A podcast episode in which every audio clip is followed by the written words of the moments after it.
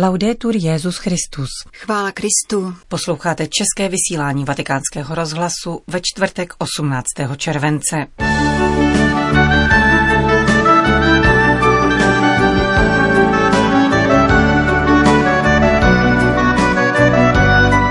Tiskové středisko svatého stolce má nového ředitele. Stal se jim Mateo Bruni, spoluorganizátor mediální komunikace při papežských cestách. Matku Mariam Tréziu, budoucí světici, uctívají též hinduisté. Otřes způsobený požárem katedrály Notre Dame probudil víru francouzů, říká rektor chrámu Patrik Šovet. Od mikrofonu zdraví a pěkný poslech přejí Johana Bromková a Jana Gruberová. Zprávy vatikánského rozhlasu. Vatikán. Papež František jmenoval nového ředitele tiskového střediska svatého stolce. Stává se jim Mateo Bruni, dosavadní koordinátor akreditací a spoluorganizátor mediální komunikace při papežských cestách. V úřadu vystřídá Alessandra Gisottiho, jmenovaného ad interim, poté co poslední den loňského roku nečekaně podalo demisi vedení vatikánského tiskového střediska. 43-letý Bruni pracuje ve Vatikánu od roku 2009. V minulosti koordinoval charitativní projekty komunity Sant'Egidio v různých částech světa. Vystudoval cizí jazyky a kromě italštiny mluví anglicky, francouzsky a španělsky. Papež jmenoval rovněž dva zástupce edičního ředitelství Úřadu pro komunikaci, kterými se stávají již zmíněný Alessandro Gisotti a Sergio Centofanti, dlouholetý redaktor italského programu Vatikánského rozhlasu a posléze koordinátor Vatican News. Jak podotýká ve zvláštním prohlášení k personálním přesunům prefekt Úřadu pro komunikaci Paolo Rufini, Dnešní jmenování znamenají další významný krok k definitivnímu uspořádání vatikánských sdělovacích prostředků. Oznamuje také, že v blízké době lze očekávat nominaci více ředitele tiskového střediska. Jmenování je pro mne zajisté podstou, říká v rozhovoru pro Vatican News nový ředitel tiskového střediska Matteo Bruni. Chci ji vnímat také jako ocenění pro práci, kterou jsem vykonával spolu s kolegy. Je zřejmé, že šlo také o volbu docenující vnitřní zdroje. Tiskové středisko sice není velké, ale je to složitá struktura, zastávající mnoho funkcí, z nichž ne všechny jsou na první pohled zřejmé, ani pro toho, kdo je navštěvuje s jistou pravidelností. Myslím si, že její znalost zevnitř může být užitečná k uskutečnění reformy úřadu na hlubší rovině dodává Bruni a na otázku, jak vnímá svou novou roli, odpovídá. V posledních letech mého profesionálního života byl vztah s médií vždy poměrně intenzivní. Přestože jsem působil v zákulisí, snažil jsem se pracovat tak, abych přispíval k šíření korektních informací a usiloval jsem o předávání některých nosných témat pontifikátu. V tomto smyslu vnímám také nové pověření v kontinuitě s předchozím, totiž být komunikátorem ve službě svatého Otce a svatého Stolce, který dává k dispozici své lidské a profesní schopnosti. Do hry vstupuje mnoho věcí, profesionální zkušenosti, ale také zkušenost otce a manžela. Doprovází mne podpora mé ženy a láska mojí dcerky, říká Mateo Bruni. Připomíná také svou zkušenost s prací mezi chudými na římských periferiích i ve světě, kterou už od gymnaziálních let prožíval v rámci komunity Sant'Egidio. Dnes se ode mne žádá další krok a když jej přijímám, neznamená to nic jiného, než pokračovat v práci ve službě papeže a svatému stolci v duchu chápání církve jako domu pro všechny a zejména pro chudé říká v rozhovoru pro Vatican News nový ředitel tiskového střediska svatého stolce Matteo Bruni. Vatikán. Válka v Sýrii neskončila, zdůrazňuje ředitel papežské nadace Kirche in Not Alessandro Monteduro. Od začátku války v roce 2011 věnovala nadace místním církvím zhruba 30 milionů 400 tisíc euro a nyní se rozhodla zahájit dva nové projekty. Prvním reaguje na prozbu apoštolského vikáře v Alepu monsignora George Abu Cházena, který ve městě organizuje potravinovou pomoc pro nejchudší křesťanské rodiny. Druhý má podpořit nákup léků a domácí ošetřovatelskou péči v Damašku na žádost řecko-melchického patriarchy Jusifa a Psího, říká Monteduro. Nevzdáváme se a snažíme se vzdorovat lhostejnosti, o což ostatně požádal svatý otec ve velikonočním poselství Urbí et Orbí. Podle globálních báchorek už válka v Sýrii skončila. Ve skutečnosti tomu tak není, protože 40% syrského území ještě není pod kontrolou vítěze válečného konfliktu, tedy Asadovy vlády. Zejména na severozápad země, jehož středem je Idlíb, se v posledních měsících soustředili tuhé boje, protože právě do Idlíbu se stáhli džihadisté. Je tam 150 tisíc uprchlíků. Naši františkáni tam hrdině zůstávají a vyprávějí dramatické příběhy o stovkách Syřanů, křesťanů i nikoli, kteří je žádají o úkryt a protože nevědí, kam jít, raději přespávají pod stromy v jejich zahradě. Žádáme proto všechny dobrodince, aby znovu pomohli těmto bratrům a to z jediného prostého důvodu. Je to naše povinnost. Podpora náboženských menšin a zejména chudých křesťanů je jedinou odpovědí na útisk. Sýrie a Irák jsou kolébkami křesťanství.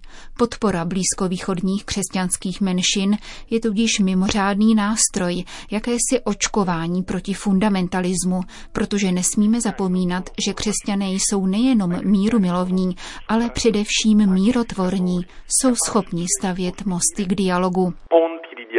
Uvedl pro naše mikrofony ředitel italské pobočky papežské nadace Kirche in Not Alessandro Monteduro. Vatikán. Ve dnech 27. července až 3. srpna bude Itálie hostit Euromood, setkání skautů patřících do Mezinárodní unie evropských skautů. Na pět tisíc skautek a skautů z této větve katolicky inspirovaného skautingu se na zakončení týdenního programu setká s papežem Františkem. Akce se týká nejstarší věkové skupiny, takzvaných roverů, mezi něž patří chlapci a dívky od 16 do 21 let. V prvních dnech budou v 30 až 50 člených mezinárodních skupinách putovat italskými regiony po historických cestách, jako je Via Francigena, cesta svatého Benedikta, cesta svatého Františka, anebo po stopách velkých svědců, svatého Pavla, svatých Cyrila Metoděje, svaté Kateřiny Sienské a dalších, aby objevovali kulturní dědictví křesťanské Evropy.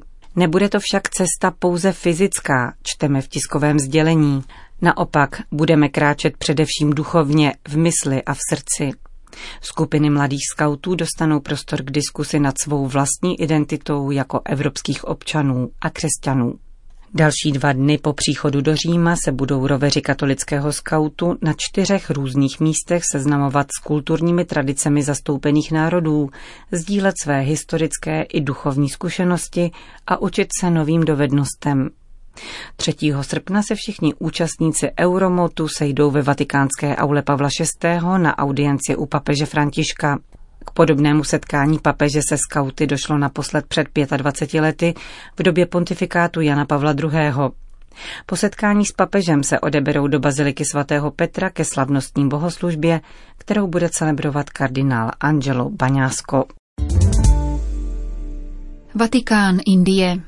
Jednou z pěti blahoslavných, které papež František svatořečí o druhé říjnové neděli, jak vyhlásil při nedávné konzistoři, je blahoslavená Maria Theresia Chiramil Mankidian, zakladatelka kongregace svaté rodiny v jeho indickém státě Kerala a patronka rodin. Její charitní dílo a milosti obdržené na její přímluvu se dotýkají rovněž mnoha hinduistů, kteří se modlí u jejího hrobu. Četní hinduisté proto s radostí očekávají kanonizaci řeholnice, která zemřela roku 1926 a blahoslavena byla na Prahu našeho tisíciletí. Právě stovky hinduistů byly nejzbožnějšími poutníky ve zhruba 30 tisícovém zástupu, který připutoval k hrobu matky Marie Trézie 8. června ve výroční den její smrti.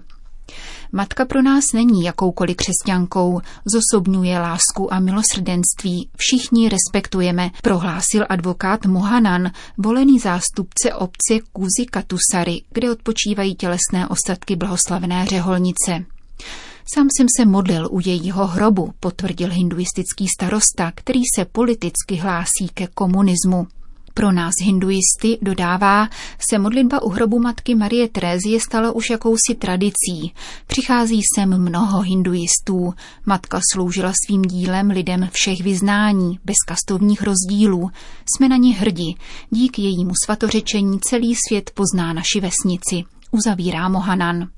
Teresia Chiramel Mankidian se narodila jako třetí z pěti dětí 26. dubna 1876 v obci vzdálené pouhé dva kilometry od místa svého posledního odpočinku.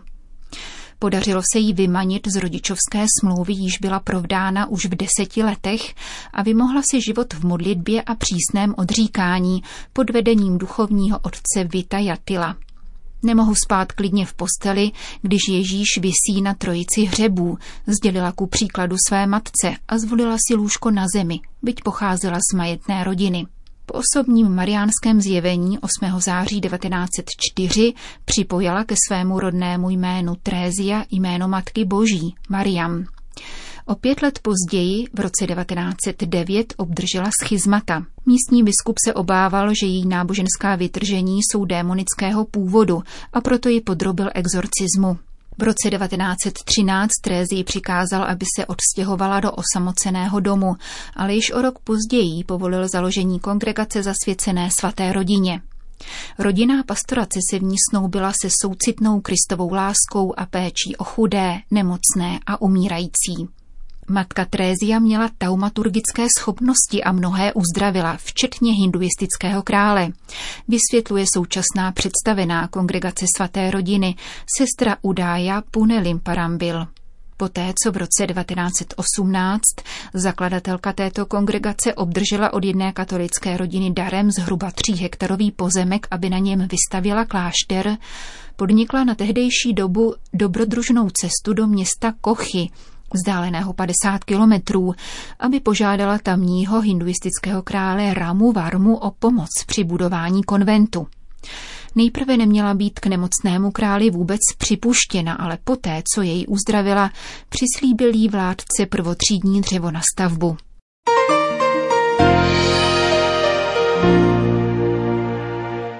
Paříž. Od požáru katedrály Notre Dame uplynuly tři měsíce, ale její rekonstrukce dosud nezačala. Stále jsme ještě v etapě zabezpečování budovy. Práce si vyžádají ještě další dva, tři měsíce, říká rektor katedrály otec Patrick Chauvet. Samotná rekonstrukce nezačne dříve než v lednu či únoru příštího roku. Jejím cílem bude vrátit se v co největší míře k původní podobě chrámu. Výjimkou je pozdější sanktusník. Na jehož místě se může objevit nějaký prvek, který by podle přání prezidenta Macrona připomněl obnovu katedrály. Podle otce Šoveta jsou nepřípadné projekty počítající se změnou podoby či určení katedrály, jak sugerují návrhy s bazénem na střeše nebo s velkým vyhlídkovým skleníkem. Z katedrály se nesmí stát muzeum. Ve shodě se zákonem o odluce státu a církve má katedrála svého uživatele a tím je pařížská diecéze. Katedrála je především místem kultu. Tak ji vnímají také sami francouzi. Požár v Notre Dame mnohými otřásl a v některých znovu probudil víru, říká rektor chrámu. V každém případě tato událost probudila emocionální vrstvu víry a modlitby. Přestože prozatím není možné do katedrály vstupovat kvůli znečištění olovem, mnoho přijíždějících poutníků přiznává, že v nich požár probudil víru. Kdyby tu dnes stál Bernanos, jistě by burcoval všechny katolíky, probuďme se, bylo to znamení. Ukazuje se, že v nás nadále přebývá žár víry. Stačí fouknout a oheň znovu vzplane. Víra je v naší zemi jistě uspaná, ale události jako tento požár pohly srdcem našich krajanů. Vím, co říkám, protože vidím lidi, kteří přicházejí a pláčí. Dostávám mnoho dopisů, ve kterých lidé popisují, jakým otřesem pro ně byl onen požár. Ten otřes ale jejich víru nespochybnil, nýbrž probudil non pas ébranlé, mais euh, voilà, secoué, réveillé. Říká rektor katedrály Notre Dame, otec Patrick Chauvet.